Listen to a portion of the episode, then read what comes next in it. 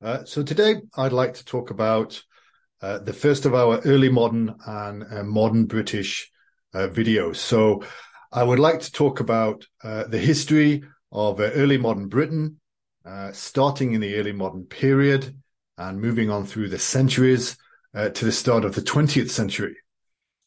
during this time, Britain had an outsized influence on the world for uh, these several centuries. And the cultural movements, the language, the scientific achievements, and the political and legal developments within Britain actually continue to affect and shape the world of today. So within this time, um, the English Renaissance, uh, which is a renewed interest in arts and literature, uh, took place in the 16th and the 17th centuries, and the era saw the creation of arguably uh, the most famous English uh, language literature ever, as well as the development of new innovations in music. The English Renaissance uh, took place within the context of the broader European Renaissance of the time, which had begun in Italy uh, roughly uh, a century earlier.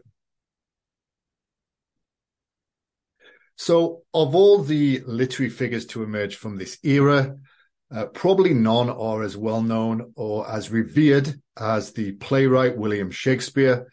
Uh, his works have been read, performed, reimagined, and admired consistently uh, all over the centuries. Um, he was a a tremendously successful artist and businessman in his own lifetime.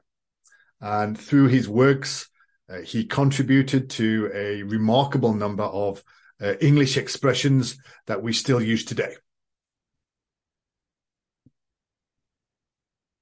Uh, another defining feature of the English Renaissance uh, can be found by looking beyond the arts and into the world of uh, philosophy and intellectuals.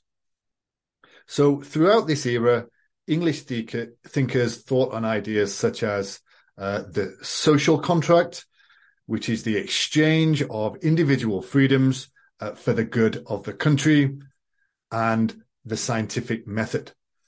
So notable English philosophers of the era include Francis Bacon, uh, who contributed greatly to the development of the scientific method. And another was uh, Thomas Hobbes, and he's remembered for his 1651 uh, book, Leviathan. Moving on from the cultural themes and the developments of the English Renaissance period, um, it's important for us to examine uh, the great conflict in England uh, that took place just before that era.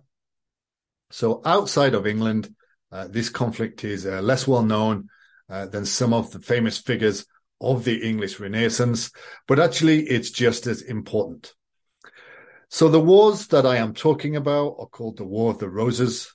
Uh, the War of the Roses were a, a series of civil wars uh, that were fought between 1455 and 1487. Uh, the dispute that initiated, that began this series of campaigns was a rivalry between the houses of Lancaster and the houses of York. So two factions of the ruling dynasty that controlled England at the time. The York and Lancaster factions uh, managed to battle one another uh, until the male lines of each faction were wiped out. They were killed. This is critically important since institutional power in the monarchy was passed down through the male lines. Only males could take power.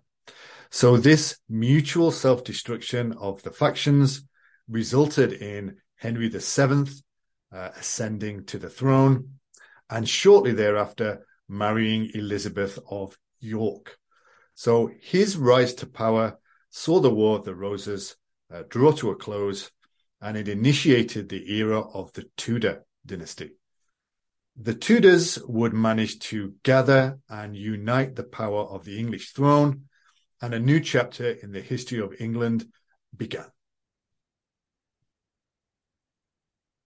So one of the most important developments uh, of this reign uh, in the Tudor dynasty was the separation of England from the Catholic Church and the establishment of the Church of England. So up until the reign of uh, King Henry VIII, England and the people uh, living in England uh, followed a Christian faith that was similar to the ways uh, of faith of other uh, Europeans. Uh, they would have been a part of the Catholic Church, and the Catholic Church had its headquarters in Rome. Under Henry VIII, this changed, largely because of a, a dispute, an argument between uh, Henry VIII and the Pope, who was the head of the Catholic Church. And this began over the status of Henry's marriage and his desire to annul it. So he just didn't want to be married uh, to his wife anymore. Uh, the Pope uh, didn't approve of this. And so Henry declared that the Church of England would be a separate one from the Catholic Church and that he himself would head this new religious institution. Uh, the Industrial Revolution uh, created a monumental change in human society and history. So, in the mills, the looms, the mines, and the various factories uh, of 19th century England, the techniques, the processes, and the social uh, upheaval of industry uh, began taking their hold over mankind. It was a great time of change. Occurring at the same time as the beginnings of the Industrial Revolution uh, was the vast and global expansion of British power.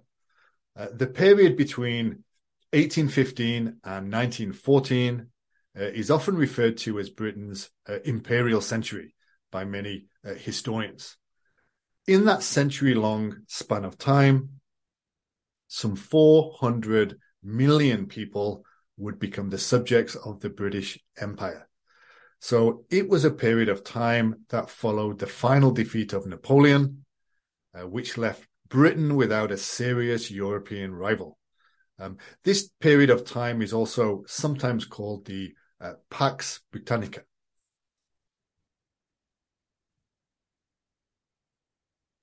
The parliamentary system of government and the common law uh, legal systems both originated in Britain. The UK is a constitutional monarchy. Uh, that means that the monarch uh, today, King Charles, uh, is the formal head of government, but he does not have any direct political power. Uh, in the present day, uh, Britain's government is led by a prime minister, and this prime minister rules along with his or her chosen ministers, known as the cabinet. Uh, members of the Prime Minister's cabinet are usually selected from the House of Commons, which is the kind of first level of political power. And elections are uh, typically held uh, every five years.